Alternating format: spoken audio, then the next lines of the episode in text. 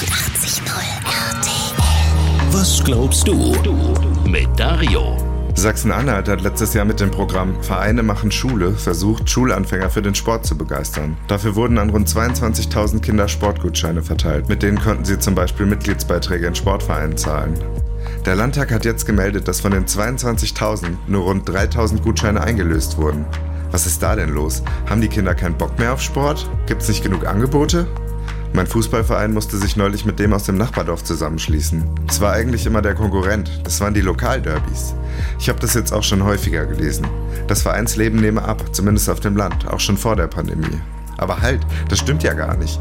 Der Landessportbund Sachsen-Anhalt hat verkündet, dass er aktuell sogar mehr Mitglieder hat als vor der Pandemie. Deutschlandweit steigt auch die Anzahl der Vereine und laut dem Deutschen Olympischen Sportbund sind von den Jungs zwischen 7 und 14 Jahren sogar fast 80 Prozent in einem Sportverein aktiv. Sportvereine sind super. Da wird ja auch mehr trainiert als die Fitness und die jeweilige Sportart. Zum Beispiel Zeitmanagement und Disziplin durch die regelmäßigen Termine. Oder soziale Kompetenzen wie Teamgeist und Fairness beim Gewinnen und Verlieren. Sowas steigert das Zusammengehörigkeitsgefühl und das Selbstbewusstsein. Das können nicht nur Kinder gebrauchen. Welche Rolle spielt Sport in deinem Leben?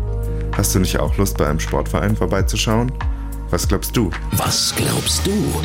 Evangelisch for You auf 89.0 RTL.